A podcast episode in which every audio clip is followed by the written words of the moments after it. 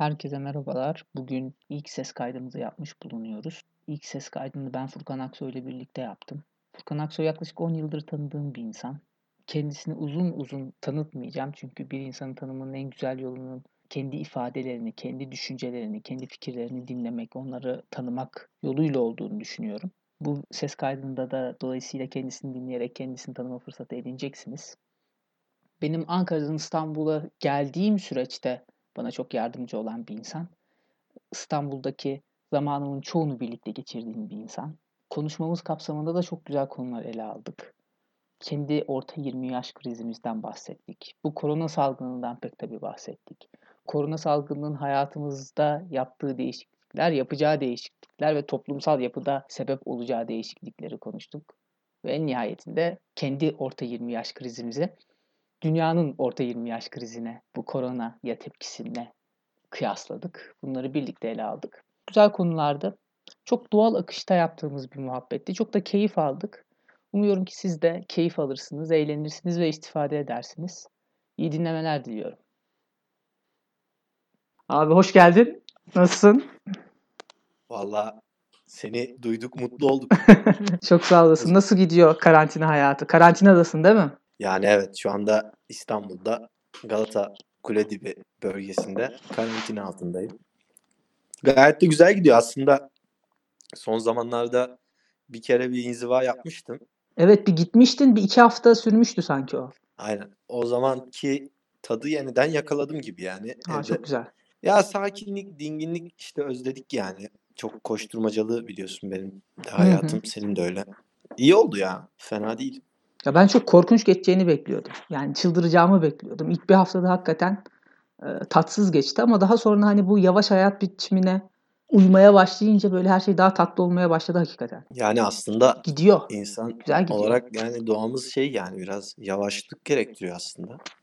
Evet. Mesela Ama biliyorsun işte hayat izin vermiyor yani. kesinlikle yani böylesi kesinlikle daha sağlıklı. Ona ona karar verdim. Hani ruh sağlığı ve beden sağlığı için kesinlikle çok iyi. en Tabii azından ki her abi. yıl her yıl şöyle bir 2-3 hafta bunu yapmak lazımmış. Evet tabii yani yalnızlık zaten çok besleyici bir şey.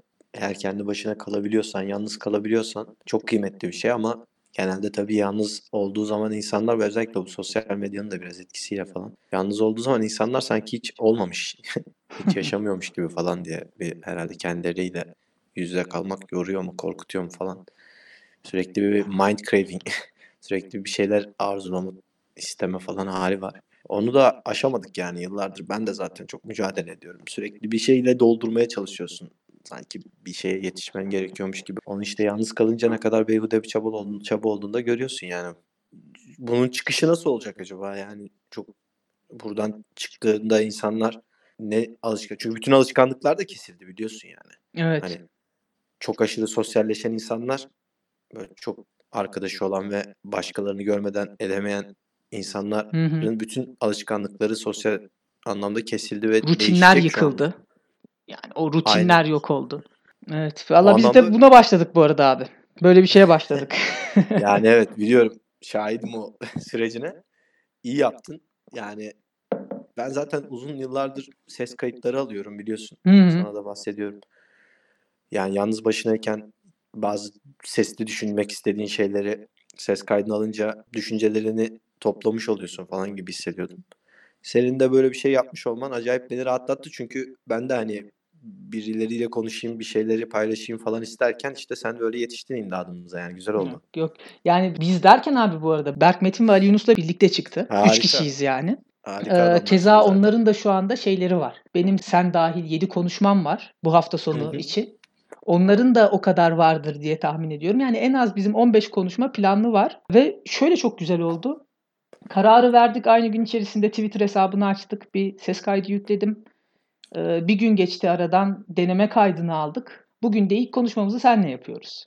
Çok hızlı Harika. gerçekleşti yani ama güzel oldu işte. Evde yalnız kalınca her şey yavaşlayınca böyle çok ötelemeden tatlı bir şekilde karar verdik. Güzel oldu.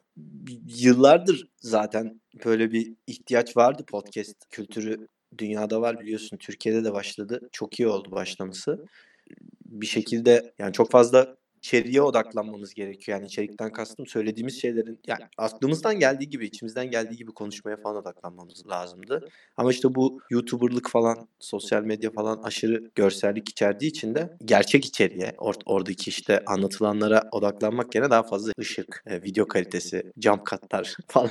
Onların hiçbirisi Bunlara- bizde yok. bunlara, bunlara, bunlara odaklanıyor ya sosyal medya Evet, yıllardır. evet. O birazcık işte esas içeriği çok fazla önemsizleştiriyor. Bir de takipçi sayısı falan tabii. Bunlar bazı kaygılar var. Bu kaygılar da içeriği yoruyor. Evet. Yorucu hale getiriyor. içine bir sürü şey katmak gerekiyor. Allamak pullamak.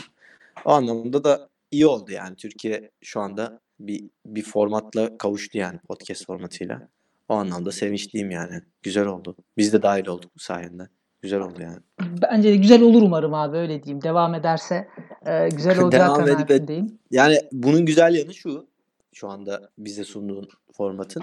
Yani arkadaşını alıp gelme formatının. Bir commitment yok. Yani burada iddialı bir şekilde oturalım bir yıl boyunca her hafta bir yayın yapalım falan filan gibi bir duruma düşmediğimiz için biraz daha samimi ve biraz daha öylesine durumlar oluyor. Ve bir şey öylesine olduğu zaman da daha samimi oluyor tabii doğal olarak. Ne kadar yalın kendinle ilgili şahsi bireysel sorgulamalarına değinirsen o kadar herhalde sonsuz olabiliyor diye düşünüyorum yani. Alan Watts'ın bir konuşmasını dinliyordum. Onun mesela bir tane kaydında şeyi anlatıyor işte. Adam özetle şunu söylemeye çalışıyor. Yani kurduğumuz tüm işte sistemler, teknolojiler, işte işte devlet yapılarından tut da işte kullandığımız araçlara kadar her şey. Bunlar gelişiyor olsa bile bilimle beraber insan çok fazla gelişmiyor yani olduğu yerde kalıyor ve sorunlarımız hep aynı kalıyor. Çünkü psikolojik olarak yani psikolojik direncimizi, bakış açımızı zenginleştiren pek çok şeye yatırım yapmıyoruz. Daha çok dışsal arayışların içerisindeyiz. Oradan vurduğu için konuşmalarında yani bugün bile etkisi çok oluyor. Mesela bakıyorsun 2000 yıl önce yazılmış kitaplara hala geçerliliği var yani. Çok ilginç. Evet. Demek ki insanlar insan yani insan davranışlarını ve insan bakış açısını zenginleştirebileceğimiz çok fazla yatırımlar yapmıyoruz. Yatırımlarımız genellikle dışsal arayışlarımızı kolayla erişimini kolaylaştırmak. İşte bilgiye erişimden tut da işte gıdaya, sağlığa, işte varlığa, e, imkanlara erişimi kolaylaştırıyoruz ama yani kendimizle kurduğumuz bağ geliştirecek şeylere çok fazla herhalde ne araştırma yapıyoruz ne de yatırım yapıyoruz yani bireysel olarak. Abi o noktada seninle isim paylaşayım. Ben de yakın tarihte denk geldim buna. Belki görmüşsündür. Wim Hof diye bir adam. Ee, Hı. duydun mu daha önce? Yok. Wim Hof 60 yaşında bir adam. Iceman olarak biliniyor. Buzun içine giriyor. Buz gibi sularda yüzüyor. işte buz banyoları yapıyor. Dünya rekorları kırıyor bu alanda. Adamın birkaç tane yine işte videosunu izledim. Adam şeyden bahsediyor. Hakikaten diyor ki biz hep dışsal meselelere, teknolojiye, tekniğe yatırım yapmışız. Ama kendimize döndüğümüzde baktığımızda kendimizi soğuğa karşı dirençli kılabilecek içsel gücü unutmuşuz. Ee, hep sıcak ortamlar üretmeye çalışmışız ama oysa ki bizim vücudumuz, vücudumuz ve irademiz bu soğuktan zarar görmeyecek hatta soğuktan fayda görecek. Psikolojik olarak da fayda görecek noktada deyip kendine öyle bir derinlik sağlamış. Ve şu anda soğuk terapisiyle sadece fiziksel hastalıklar değil ama ruhsal hastalıkları da iyileştirdiği iddiasında. Hı hı. Yani yani az önce konuştuğumuz konuyla çok net paralelliği şey işte yani sen kendinle ilgili duygusal direncin, işte ısı direncin, çeşitli farkındalıklarını ne kadar train ediyorsun, yani eğitiyorsun. Hı hı. Ona ne kadar vakit ayırıyorsunla alakalı bir şey. E, günün sonunda işte koronada da bile dahil olmak üzere tüm krizlerde ve tüm işte bireysel krizlerde de dahil elinde kalan iki şey var yani bir şeyin bilincin farkındalığın ikincisi de vücudun bedenin yani. Bu ikisine yatırım yapmak yerine de bu krizler olmasa işte bu krizlerin olmadığı dönemde gün, günlük hayatın her şeyin akışın oldukça işte zengin ve şatafatlı rengarenk geçtiği dönemlerde kendini çok insan hatırlayamıyor. Çünkü dışarıda çok ilginç şeyler var ve algı eşiğimiz yükseliyor. Ondan dolayı da sürekli daha patlayan çatlayan heyecanlı Parlayan. maceraların içerisine atıyoruz kendimizi. Evet. Evet hakikaten en güzeli de işte bu dönemin bu oldu. İnsanlar biraz bu içine yönelme noktasında en azından çaba sarf etmeye, çaba değilse de biraz hani böyle bir farkındalık oluşmaya başladı. Ee, problemlerin Evet, çözümü için hani ne eksikten ziyade ne fazla diye bakmaya hani.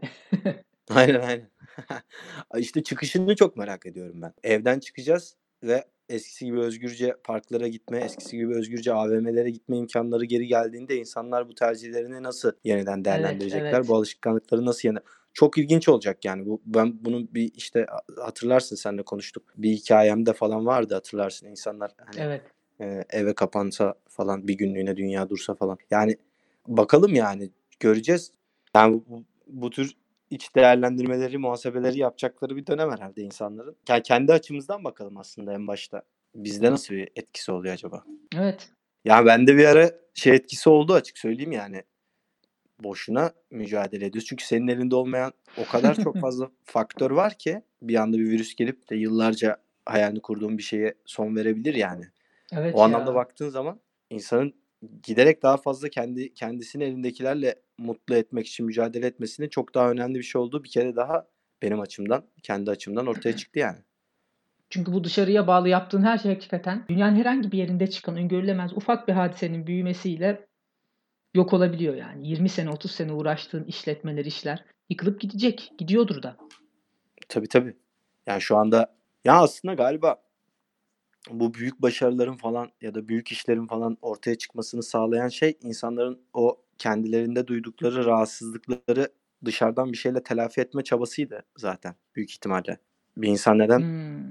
sabah akşam çalışır da işte bir şirketi işte dünyanın en iyi şirketi haline getirir. Demek ki içeride patlayan inanılmaz bir şey var. Enerji var. O, o, o enerjiyi dizginlemek veya işte o enerjiyi dalgalı o türbülanslı hali huzura erdirmek yerine dışarıya o enerjiyi yansıtıp orada büyük başarılar elde ediyorlardı insanlar.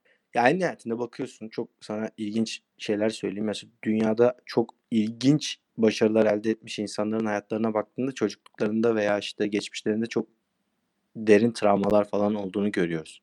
Evet Patern mesela var böyle bir patern. Evet işte bazısında genetik olarak şizofreni gibi şeyler olabiliyor. Bazısında işte otizme yakın işte Asperger gibi rahatsızlıklar olabiliyor. Bazısı çok küçük yaştan itibaren babasız büyümüş olabiliyor. Bunu, onunla ilgili bazı işte beyni herhalde, zihni herhalde onu sürekli bir şekilde o boşluğu doldurmaya dışarıya sevk ediyor. Dış, dış, dışsaları işlere sevk ediyor ve bu da işte insanları büyük işte inovasyonlar, büyük değişimler veya işte büyük şirketler büyük paralar kazanmaya itiyor gibi görünüyor bende. Hmm. Öyle öyle anladım ama aynı anda eş zamanlı bir şekilde işte meditasyonunu bulması lazım gibi geliyor bana insanın ki e, onun hem kendine hem çevresine zarar vermeden Değil mi? O fazla enerjiyi ener- neyse artık o tahliye edebileceği e, bir kanal oluşturması gerekiyor. fa- farkında olarak yapıyor mu acaba işte onu onu Hmm. onu bil, işte o içerideki enerji patlaması bilmediği o travmanın dalgaları falansa ve onun da farkında değilse o zaman pek çok kişinin hayatı pahasına onların üzerinden kazanıyor yani o başarıları falan. Ya bak yani işte Einstein'dan Steve Jobs'a Bill Gates'e işte Zuckerberg'e daha kim işte güncel veya geçmişte insanlar o bu insanların etrafındaki insanlar çok mutlu değillermiş yani. Evet, evet, evet. E, Birlikte Steve Jobs'ı izlemiştik. Yani çalışanlarının e, bilhassa çok rahatsız olduğunu hatırlıyorum ondan. Yani evet bu Yani çok güzel bir şey. Hani şu anda Apple sayesinde konuşuyoruz falan. Bunlar çok güzel imkanlar. İnsanlık da ilerlesin. Çok güzel kazanımlar. Ama içsel olarak da yani bireyin kendisine ilişkin farkındalığı, işte bilinç seviyesi, bilincinin kapsama alanı hani ne kadar kozmik bilince yaklaşabiliyor falan. Bunlar bunlar da herhalde bir ölçek olmalı ama maalesef işte günümüz toplumunda işte üniversite dereceleri, onun üstüne işte banka hesabındaki para daha önemli metrikler, daha görsel dışarıdan bakınca görülen metrikler olduğu için buna biraz fazla yükleniyoruz gibi görünüyor bana. Değişir mi peki abi ya bundan sonra? Şu krizden sonra biraz olsun yani. Biraz Her olsun. defasında bence daha iyiye gidiyor. Hı hı. Yani evet dünyaya ve doğaya verdiğimiz zarar her defasında artıyor. Ama insanlığın sağlığa erişim işte orantısal olarak eğitime erişim falan gibi tem, işte su temiz suya erişim falan gibi pek çok metrikte daha iyiye gittiği aşikar görünüyor ama Evet, nüfus evet. da arttığı için reel anlamda sayı azalıyor mu? Bence artıyor herhalde büyük ihtimalle. Hani Ben şöyle bir şey okumuştum. Yani hiç kaynağını falan hatırlamıyorum ama tarihteki köle sayısına baktığımızda köle olarak nitelendirilebilecek insan sayısına baktığımızda günümüzde tarihe kıyasla daha önce görülmemiş yüksek sayılara ulaşıldığına dair bir şey görmüştüm. sayı da önemli. Şimdi Evet. Oran çok düşük şey de olsa bile sayısı çok yüksek olabiliyor. ya oran oran oran olarak da bilemezsin de yani mesela beyaz yakalılar, mavi yakalılar falan ne, ne, ne sınıfa giriyor falan onları Hı. da tartışırız da sanırım hep göreceli bu durumlar, şey durumları. Eskiden işkence veya işte sop, dayak yemek falan filan olası iken şimdi işte mobbing çok olası mesela değil mi? Hı İş yerinde mobbing çok olası. Şimdi ikisinin insana verdiği acının kaç metrik olduğunu bilmediğimiz için hani hangisi daha kötü diyemiyoruz. Psikolojik şiddet, iş yerindeki psikolojik şiddet veya işte fakir olmanın yarattığı toplumsal baskı bunlar daha mı acı verici işte sopa yemekten? Hani bilmiyoruz bunu tamam mı? Şimdi bunu bilmediğimiz için de aynı şey olabilir. Daha kötü durumda olabiliriz. Bilemiyoruz yani. Hani daha daha iyi veya daha kötü olup olmadığımızı bilmiyorum ama herhalde de insan haysiyete o işte Türkçesi ne olduğunu bilmediğimiz e, işte dignity, integrity gibi şeyler, kavramlar herhalde daha iyiye gidiyordur diye düşünüyorum yani. Daha da iyiye gidecek gibi duruyor. Bence gidiyor yani Değil daha mi? iyiye gidiyor. Evet. Evet. Ya böyle değerlendirdiğinde insanın aslında dışsal arayıştan çok içsel olarak kendisiyle ilgili farkındalıklarını geliştirmesi gerekiyor. Yani belli tepkilerin, belli alışkanlıkların kökenine inip işte self kontrol böyle kişisel kontrolünü falan farkındalığına odaklanması gerekiyor ama bununla ilgili vakit yok işte. Korona oldu Allah'a şükür. Evdeyiz oturuyoruz bunları düşünüyoruz yani. İyi bir tarafı varsa bu da odur yani. Yani tabii uzun zamandır bunları biliyoruz zaten. Bunlar hep kitabi bilgi yani okuduk ettik. Farkındayız ama bunun şimdi gerçekten kitlesel anlamda deneyimlemeye şansı yakaladık. O şansı değerlendiriyor muyuz? İnşallah çıkışta göreceğiz işte olayın çıkışında. Bu arada ses kaydına biz başlamadan önce bir haber geldi. Hı hı. Ee, kardeşimle onu konuşuyordum. Ee, 20 yaş altına da sokağa çıkma yasağı gelmiş. Evet evet onu gördüm. 20 yaş altına Çok da iyi. gelmiş. Artık 20 yaş altı da belki böyle bir e, zorunlu tecrit dolayısıyla daha farklı 20 yaş yetişir. altında bu iş zor. Yani 20 yaş altında bu, bu, bu tarz bir şey arayış ve şey biraz zor. Çünkü e, daha yeni başlıyorsun ya. Hı hı. Hata mı yapman gerekiyor? Patern göremiyorsun ki. Hmm. Ya patern görmek için birkaç defa tekrar etmesi lazım ya bir sürecin. Evet, evet, Ya evet, mesela evet, şöyle evet. söyleyeyim sana. İşe girdin. Şirkette başladın. Sana ilk projen geldi. 6 ay içerisinde projeni tamamladın. Ettin. Sonra senin önüne bir değerlendirme formu geldi. Sana soruluyor deniyor ki ya işte şirketimizi nasıl geliştirmeliyiz? Daha ilk deneyimin yani. Hani daha henüz bir soru sormuyorsundur. Ya bilen, bilmiyorumdur cevap büyük ihtimalle yani. Ama 3 tane iş yaptıktan sonra 3 işte de aynı hataları görünce 3 işte de böyle Hmm, oldu diye evet, evet, yazarsın yani. evet.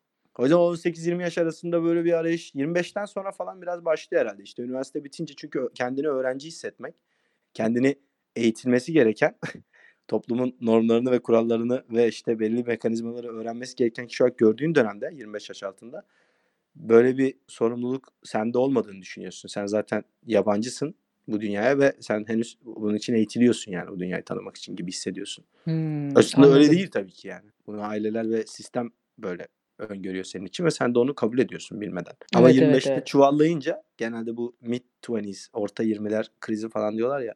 İşte Evet. okul bitti, diplomayı aldın, ilk işine girdin veya giremedin fark etmez. Her halükarda bu defa sistemi sorgulamaya başlıyorsun. Diyorsun ki ya işte ben şöyle diplomam var ama mutlu değilim falan ya da ben şunları şunları yaptım ama hak ettiğimi bu, bu yapmak istediğim iş mi bilmiyorum falan gibi durumlara düştüğünde sorgulamaya başlıyorsun sistemi.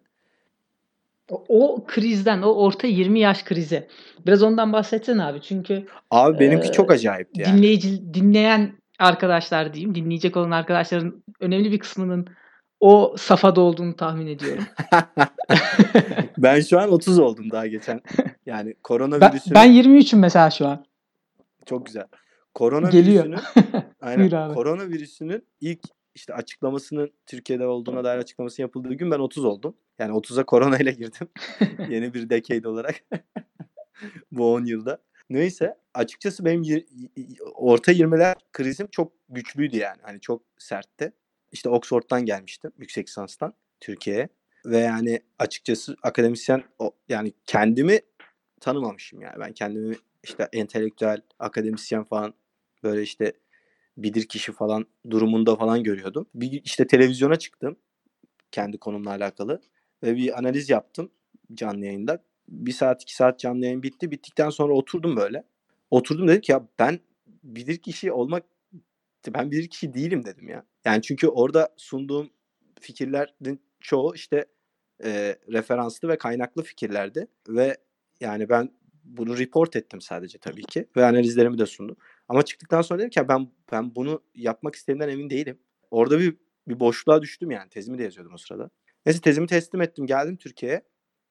Çok garip şeylerle uğraşmaya başladım işte. Startup, girişimcilik, ondan sonra ticaret, e-ticaret falan. Bazı şeyler denedim ve inanılmaz türbülanslı bir dönemdi ve kendimi tabii ki her yurt dışından gelen Türk genci gibi kendini muktedir hissediyorsun. Yani bir şeylere bir şeyleri yapma gücü olduğunu düşünüyorsun ve hemen patlama, hemen başarıya ulaşma falan gibi bir istekler oluyor o yaşlarda.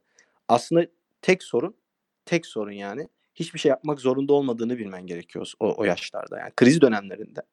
İnsan unutmaması gereken şey şu, bekle gör. gör. Bekle yani gör. Zamanı... Özellikle bunu bu bunu bu günler içinde söyleyebiliriz tahmin ediyorum. Abi bekle gör evet. Evet. Yani bekle gör. Hiçbir şeyi kaçırmıyorsun. Hiçbir şey yani ellerin arasından ufalanıp gitmiyor. Kayıp gitmiyor.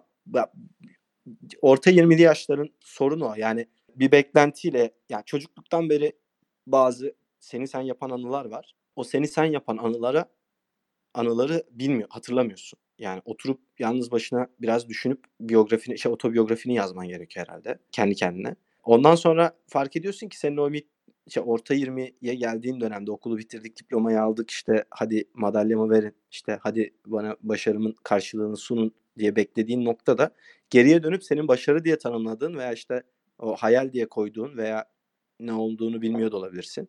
Ama bir şekilde bir ödüllendirilmen gerektiğini düşünüyor olabilirsin. Tam o beklediğin şeyin aslında senin çocukluktan beri o anılarda gizli olan e, sana yüklenmiş bazı e, şartlanmışlıklar olduğunu fark etmen gerekiyor ama onu hemen fark edemiyorsun işte. Onu biraz deşmen gerekiyor. O yüzden orada kriz kriz döneminde yapman gereken şey mümkün mertebe hiçbir şey yapmamak yani. Ama krizde olduğunu bilmiyor da olabilirsin. evet o kötü olur. Krizde olduğunu bilmiyorsun zaten. Çoğu zaman işte kız arkadaş meselesine sarıyorsun. İşte arkadaşlarla kavga ediyorsun, onlarla mücadele ediyorsun ya da ticarette sarıp para kazanma mücadelesi veriyorsun falan. Bir, bir şekilde bir yere kanalize ediyorsun o öfkeyi ve o hayal kırıklığını. Benim de öyle geçti yani. İnanılmaz saldırgan. Sabah 7'de kalkıp gece 12'ye kadar falan İstanbul'un işte arş böyle her yerine ama yani saldırıp ve her türlü işe, her türlü fikre e, emek katıp aslında işte hemen hızlıca bunu yapmalıyım falan. Galiba biraz da yaş sınırı da koyuyorduk eskiden bazı şeylere. Evet, başarının koymuyorum. Yani şeyler vardı eskiden. Eskiden demeyeyim.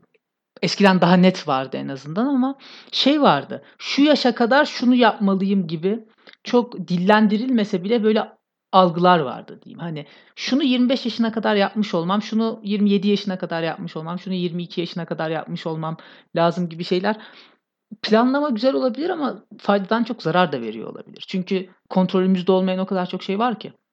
Evet yani neyi planladığın önemli. Şimdi kesinlikle bu social norm of aging var. Zaten bu sosyolojide de bir çalışma alanı.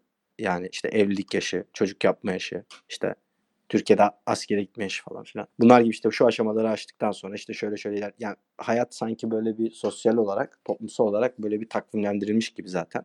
O var zaten. E, işte onu aşmak meselesi kendinle ilgili meseleyi çözdüğün zaman onu aşıyorsun. Bir de tabii ki plan yapmak ve şey yapmak çok güzel. Mesela 5 yıllık planlar falan çok doğru. Ben yaptım lisedeyken falan. Çok da başarılı oldu. Yani öyle bir şey yapmış olmam. Ama onu bir şeye seninle alakalı çok tutkulu ve çok arzulu olduğun bir rutin rutinden kastım da yani kendini tekrar eden süreçlere dayalı bir yeteneğe, bir skill'e kanalize edip bir proje üzerinden takvimlendirirsen yaşla alakalı değil yani. Evet. Yani çünkü hmm. senin hayalini kurduğun şey 10 yıl sürebilir. O 10 yıldır zaten yani hani.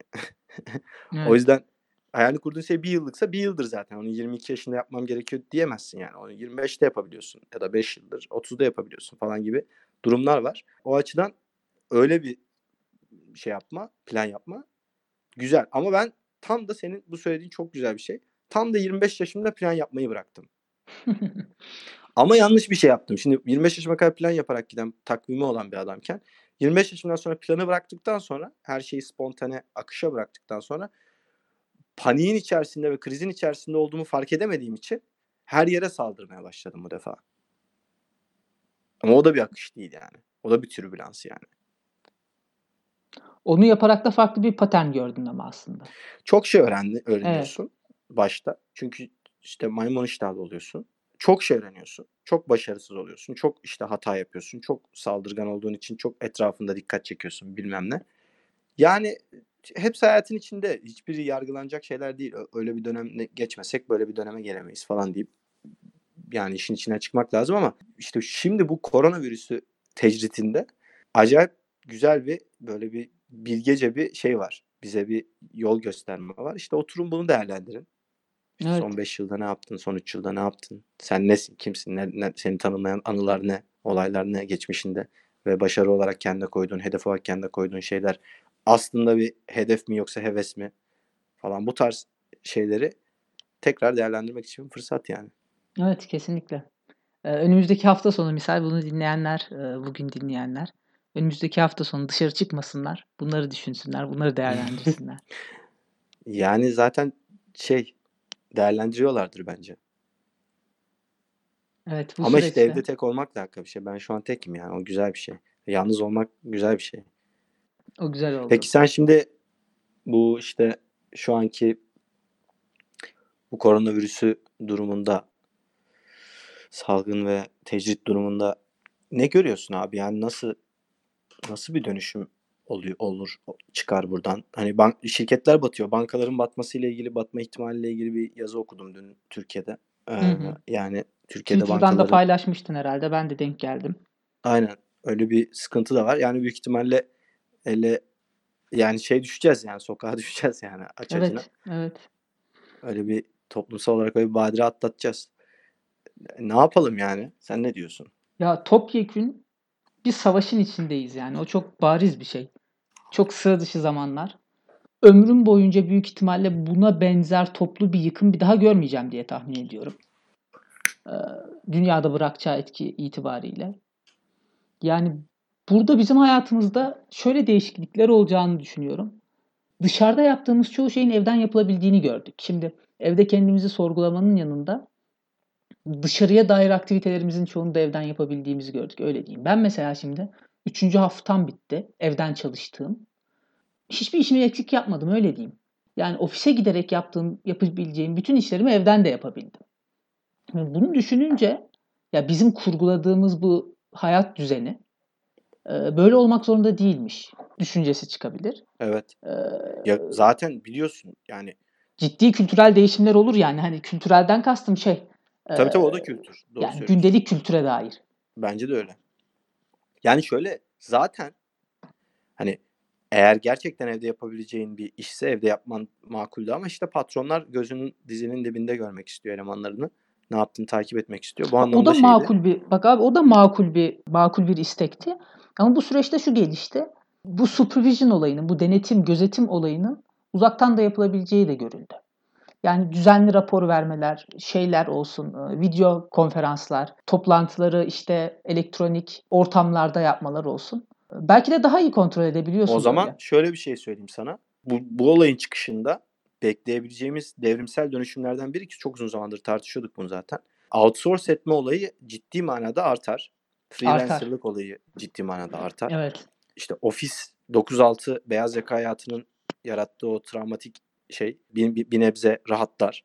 Bir nebze rahatlar evet. Yani ben tahmin ediyorum ki artık işverenler evden de çalışılabildiğini gördüğü için şu teklife daha sıcak bakacaklar. Ya ben önümüzdeki iki hafta boyunca evden çalışsam olur mu?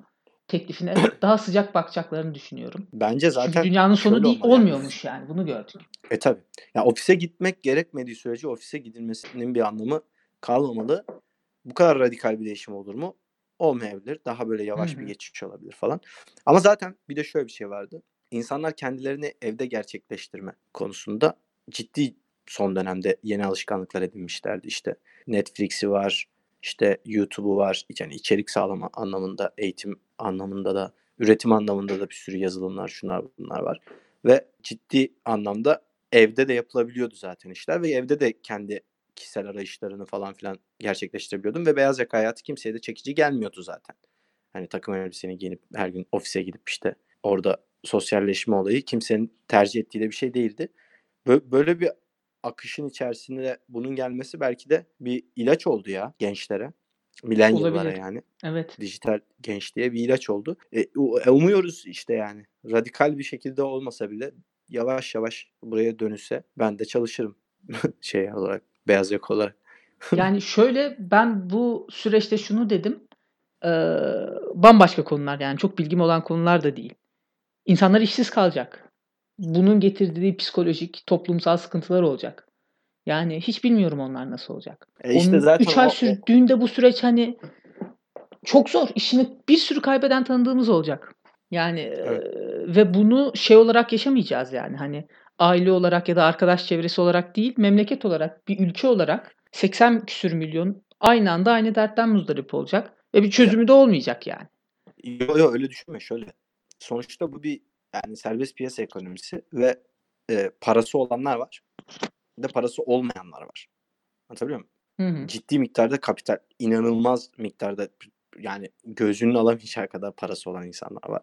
Ve dediğin gibi işsiz kalacak insanlar da var. Bu işsiz kalacak insanlar o parası olanların müşterisi. Yani burası bir ekosistem yani. Evet. Ve öyle olduğu için de hiçbir parası olan adam bu işsizliğe duyarsız kalamıyor. Bir süre sonra çünkü dashboard'unu açtığında gelirinin akmadığını görüyor. Yani bir likidite yaratması Evet. lazım. Piyasada nakit akışını sağlayabilmek lazım. Bu anlamda yeni bir formül bulması gerekiyor. Eskiden bizi çok fazla borçlandırıyorlardı.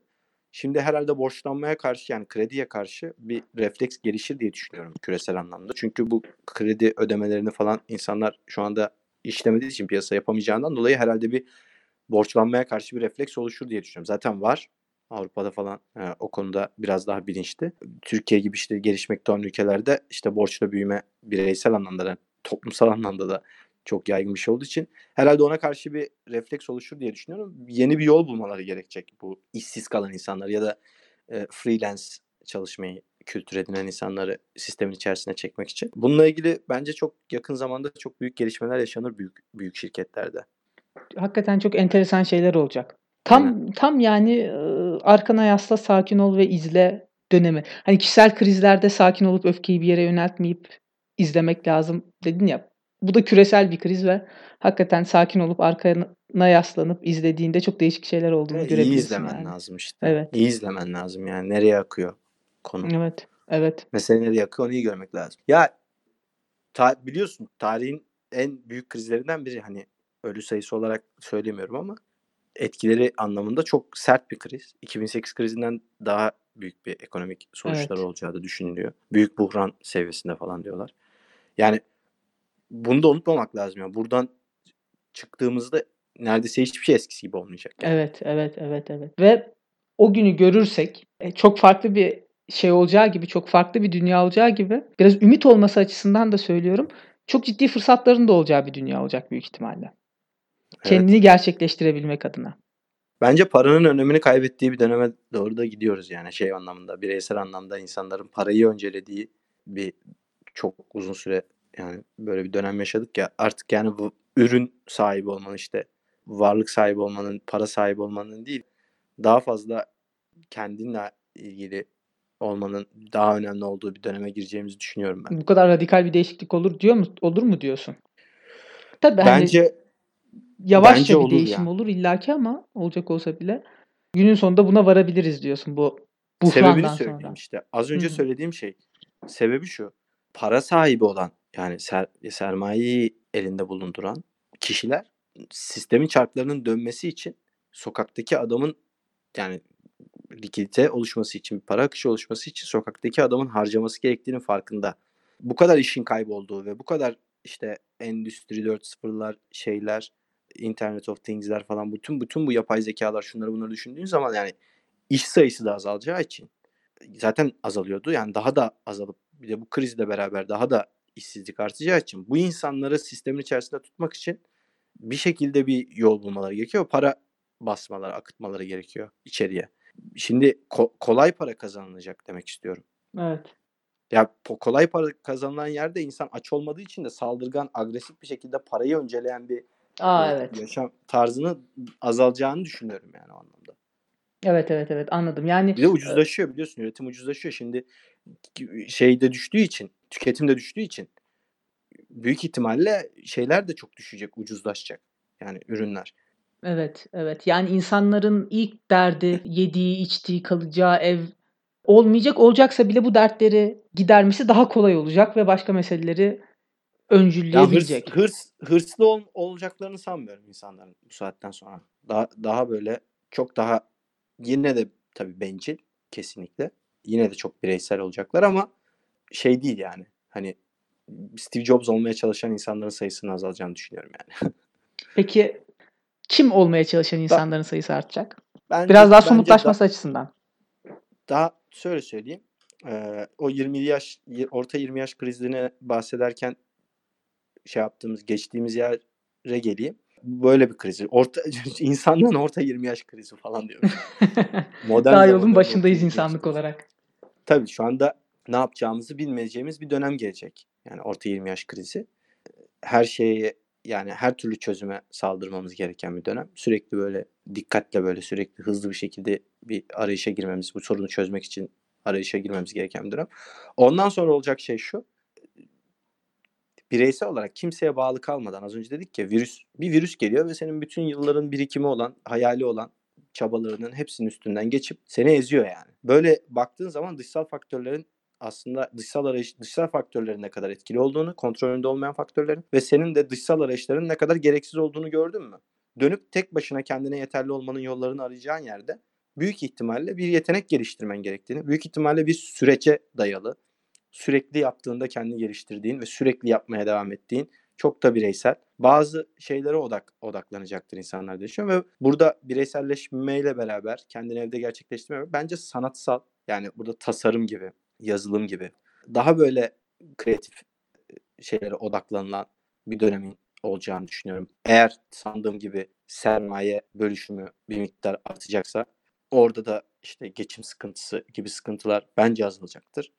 Çünkü bence bir miktar paylaş paylaşacaklar gibi geliyor bana. Para yerinde bulunduranlar toplumla. Çarklar dönsün diye tabii ki. Bence o noktada insanlar daha bireysel ve daha e, sanatsal, e, daha içsel bazı şeylerin içerisine girecektir düş- diye düşünüyorum. Yani kime benzemeye çalışırlar? Picasso'ya benzemeye çalışırlar falan. Anladım, anladım. Anlatabiliyor Anladım. muyum? Hı hı. Hı hı. Ve daha küçük kazanırlar. Bambaşka farklı öncelikleri olur. Tabii. Ya ben öyle olacağını düşünüyorum. Çünkü zaten Valla iş yok. Yani ya değil mi? Yapacak işin yok ve çarkların dönmesi için belli bir miktar gelir sana sevk ediliyorsa varsayımlarımızın olması halinde hakikaten neden olmasın? zaten çalışılmaya değer iş de yok. Öyleydi zaten de mecburen çalışıyordu insanlar. Beyaz yakalılık falan gençlerde. Onu erişmeye çalışıyordu. Ama zaten bu saatten sonra yani bir, herhalde bir 3-5 yıl falan bunun etkileri sürer diye düşünüyorum. Çok hızlı gelişiyor tabii dünya. Belki de 6 ayda da toparlar falan. Onu da bilemiyoruz. Ama etkisi muhakkak olacak yani gençlikte. Bakalım. Güzel şeyler de olacak muhakkak bu, bu. Bunun kendisi de güzellikleri barındırıyor. Bundan sonra güzel olacak demek de istemiyorum. Pek tabii insanlar hastalanıyor, ekonomik olarak sıkıntıya giriyor ama bu kötülüğün de güzel bir tarafı var ve bittiğinde daha da güzel tarafları olacaktır illaki. İnsanlar zaten hastalanıyordu. Sayılara baktığın zaman normal gripte de benzer sayılar var. Covid-19'dan önceki şu an dünyada pek çok insan başka hastalıklardan da acı çekiyor ve bu rakamlara ulaşan çok çok üstüne de ulaşan hastalıklar da var zaten. Mesele sadece şunu gördük. Bizim sistemimiz bütün insanlığı sağlıklı tutmaya yeterli değilmiş. Evet bunu gördük. Devletler hazır değilmiş. İnsanlar psikolojik olarak kırılganmış. Tüketim alışkanlıklarımız yanlışmış. Bak bu noktada abi sen yanlış. sana şunu söyleyeyim. Benim çok dikkatimi çeken bir şey. İtalya'yı falan gördüğümde çok e, bariz. Amerika'da bunun örneği var. İnsanlar yerel yönetimlere sanki daha çok güveniyorlar. Yerel yönetimler daha sorumluluk sorumluluk bilinciyle daha cesur ve saldırgan adımlar atıyorlar bu virüsle mücadelede. Bu sürecin sonrasında bilinç altında bu da kalır. Hı hı. Yani Yani hı. zaten şunu unutmuştu insanlık. Yönetim dediğin şey organik olmalı. ta- Tamam mı? Yani bir organizma gibi her parçasının, her alt kırılımlarının böyle bir holografik bir yapı gibi merkezi yönetime kadar her birinin bütün sorumluluklarda eşit derecede sorumluluk sahibi, eşit derecede imkan sahibi, eşit derecede yetki sahibi böyle kademeli kademeli gitmesi lazım ve her birinin sorumlu olması lazım. Zaten bu böyle böyle olması gereken bir şey ve böyle olan yerler var dünyada falan. Şu anda olan şey şu. Daha böyle kozmik bir duruma doğru gidiyor. Açıkçası şöyle. Her birim içerisinde kendine en yakın ve en komşulukta öyle işte mahalle işte ondan sonra kent ondan sonra da işte e, ulus seviyesine kadar her, her birim daha da fazla ortak kadere sahip olduğunu bilincine varıyor. Daha fazla bilinci artıyor bununla ilgili. Yani bir mahalle olarak, bir e, ilçe olarak, bir il olarak falan diye gidip yani bu bu kimlik daha da pekişiyor bence. Yani yakın yakınsa ve işte global diyebiliriz Evet, belki evet, buna. evet, evet. Çin'deki bir virüsün de bize İstanbul'un Galata bölgesinde oturan adamın etkisini gördüğün zaman da daha da küresel bir bilinç ortaya çıkıyor. Bunları bence gençler alıyorlar. Hı Her ne kadar siyasetçiler ve sistemin içerisinde yetişmiş ve işte orta yaşlılar, yaşlılar falan her ne kadar farklı mesajlar alıyorsa da daha kapanmacı, daha içe kapanmacı falan mesajlar. Bence bunu dijitalleşen, dijital ortamda daha öncesini bilmeyen milenyıllar dediğimiz işte Z kuşağı falan. Bunlar bence daha iyi alıyorlar mesajları. Biraz zaten duyarsızlardı siyasete gençler. Bence iyice duyarsızlaşacaklar gibi geliyor bu olaydan sonra. Olabilir evet. Makul. Duyarsızlıktan kastım şey yani zaten bir tepki vardı. Tepkiden duyarsızdı. Çirkinliğinden ötürü. Trump'lar Trump'lar falan. Şimdi iyice yani herhalde bence seçime katılım oranları falan düşer gibi geliyor bana yani. Hayal kırıklığı yarattı yani siyaset devlet. Evet devletler de varlık sebeplerini diyeyim iddia ettikleri varlık sebeplerini ne kadar yerine getirebildiklerini şu süreçte ortaya koyuyorlar. Bazısı iyi, bazısı kötü. Bu, bu süreç onu Ya da test ediyor. zaten devletler silinip gitmesi gereken yapılar. Yani şöyle işte sinemada yönetmenin olduğu gibi, futbolda hakemin olduğu gibi ya da federasyonun olduğu gibi falan. Yönetim birimleri zaten ne kadar görünmezlerse, ne kadar hayatın içerisinde varlıkları hissedilmiyorsa o kadar başarılıdırlar. Yani bu her şeyde öyle, sahada öyle. Devlet de öyle. Ne kadar silinip gidebilirse o kadar gelişmiştir yani. Ne kadar görünmezse hayatın içerisinde o kadar gelişmiştir. Görünmeden işini yapabiliyorsa hayatın akışına müdahale etmeden o kadar gelişmiştir devlet. Zaten insan ırkı geliştikçe devletlerin daha fazla küçülmesi ve görünmez hale gelmesi gerekiyordu. Ya bu, bu, bu bir şeydi, kaçınılmaz bir şeydi. Şimdi bu krizle beraber, korona ile beraber devletlerin güçlenmesi gerektiği ve daha fazla imkan yaratması gerektiği, sağlaması gerektiğine ilişkin bir şey çıkıyor ortaya. Ve devletler bir süre daha ömürlerini uzattılar diyebilirim yani. Çünkü Hmm. insanlar sağlık ve işte pek çok hizmeti devletin karşılaması gerektiğine dair bir dünya çapında küresel bir konsensüs oluştu yani bu olayla beraber. Güçlü bir devlet sağlık sisteminin olması gerektiği, merkezi sağlık sisteminin olması gerektiği Evet. de akıllara biraz kazınmış olarak dediğin gibi o e, ömrü uzattı. Devletlerin evet devletlerin daha güçlenmesi gerektiğine dair şu anda bir konsensüs var yani uluslararası. O anlamda devletler biraz ömürlerini uzattılar. Daha hayatın içinde olmuyor ama dijitalleşerek silikleşmeleri gerektiğinde ortaya çıktı yani. Hani bundan sonra artık büyük ihtimalle işte kağıt paranın herhalde ilkelleştiğini falan tartışacağız. Çünkü salgın döneminde de kağıt para çok mantıklı bir şey değil falan. Ee, öte yandan işte merkez bankalarının şu krize verdiği reaksiyondan ne kadar başarısız olduklarını, ne kadar işte hantal olduklarını falan tartışacağız. Bunlarla beraber işte dijital para da tartışılmaya başlar. Dijital bazı hizmetlerde, dijital bazı denetimler, mesela bizim sağlığımızı denetlemesi, virüsün yayılımına ilişkin falan bunlarla ilgili bazı önlemler alması. İşte bir sürü kameralar artar, bir sürü sensörler artar, bir sürü izleme Yapay zeka uygulamalarını devlet daha yaygın bir şekilde kullanır. Evet. Şimdi bu kriz bunları arttıracak. Toplumun bu beklentisiyle, devletten bu beklentisiyle beraber. Bu kriz bunları arttıracak.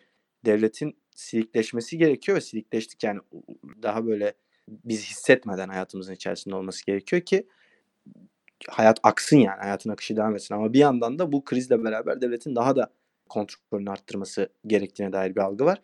Şimdi bunu devlet dijitalleşerek başarabilecek büyük ihtimalle. Vallahi bakalım neler olacak. Hakikaten Tehlike yani. Bir hayatımızda yandan tehlike. yani bu denli büyük bir hadiseyi daha önce görmedim. Dinleyen kimse daha önce görmemiştir. Bir daha da görür müyüz bilmiyorum. Abi ben çok teşekkür ederim. Rica Devam ederim. edelim. Devam edelim mutlaka. Bunun ikincisini, üçüncüsünü, dördüncüsünü yapalım. Umarım şey yapmışsındır sen de keyif almışsındır. Ee, Kesinlikle. Ne Güzel. Ben çok keyif aldım. katılırım. Çok güzel şeyler konuştuk. Mutlaka bir daha yapalım seninle birlikte ama bu format gereği, bizim formatımız gereği senden de bir ricam olacak. Ee, sen de bir program yap. Bize gönder. Tabii. Biz de yükleyelim. Böylece Tabii ki. yayılmış olalım. Tamam. en Bunun da sözünü senden listeyle- alalım. Tabii tabii. Ben de sana bir listeyle geleceğim. Tamam Bununla çok ilgili. güzel. Çok teşekkür ederim.